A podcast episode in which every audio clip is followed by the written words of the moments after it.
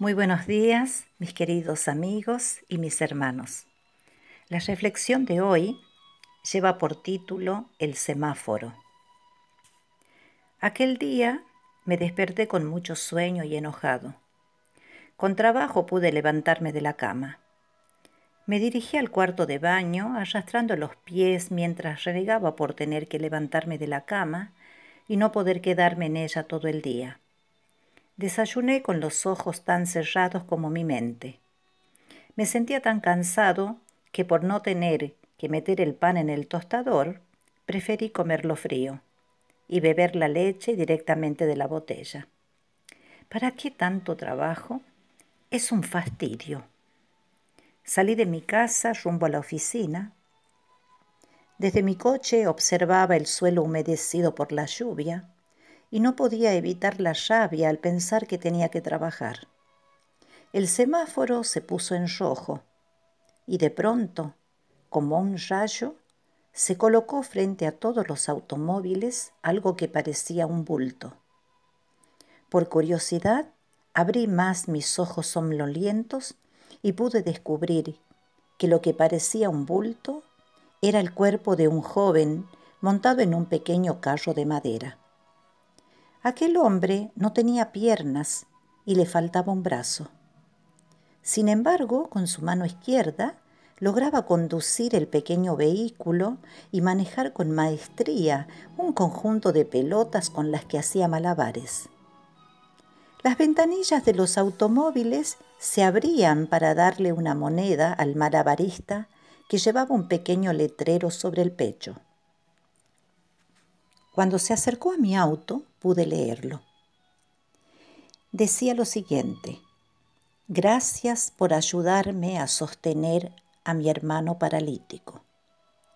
Con su mano izquierda señaló hacia la acera y ahí pude ver a su hermano, sentado en una silla de ruedas, colocada frente a un atril que sostenía un lienzo, y movía magistralmente con su boca un pincel que daba forma a un hermoso paisaje.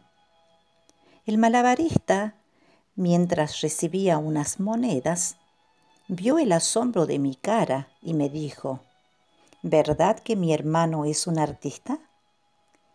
De pronto, el chico sentado en la silla de ruedas se dio vuelta y pude leer en el respaldo de su silla. Gracias, Señor, por los dones que nos das contigo nada nos faltará. Eso me impactó profundamente. Y mientras el hombre bulto se retiraba y el semáforo cambiaba de rojo al verde, mi semáforo interior también cambió. Desde aquel día, nunca más se me volvió a encender la luz roja que me paralizaba por la pereza. Siempre he tratado de mantener la luz verde encendida y realizar mis trabajos y actividades sin detenerme. Aquel día descubrí que ante aquellos jóvenes yo era el más necesitado, el más incompleto. Desde aquel mismo día nunca he dejado de agradecer. Ahora no tengo todo lo que quiero, pero le doy gracias a Dios por lo que sí tengo el salario apenas me alcanza para pagar las cuentas, pero gracias a Dios que por lo menos tengo un trabajo para ganar el sustento.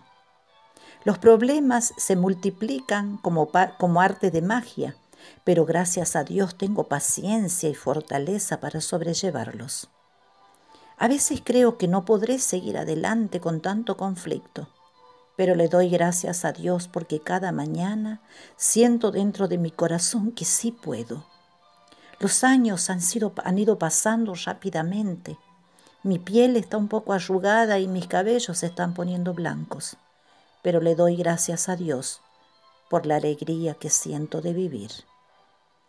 Cada día le doy gracias a Dios por los conflictos que pude resolver por los problemas que pude superar, por la enfermedad que pude soportar, por el odio que se transformó en amor, por la soledad que pude sobrellevar.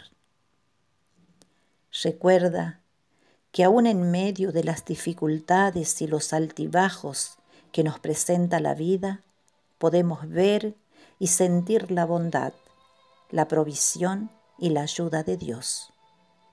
Mantente alerta y agradece a Dios por esos detalles de amor.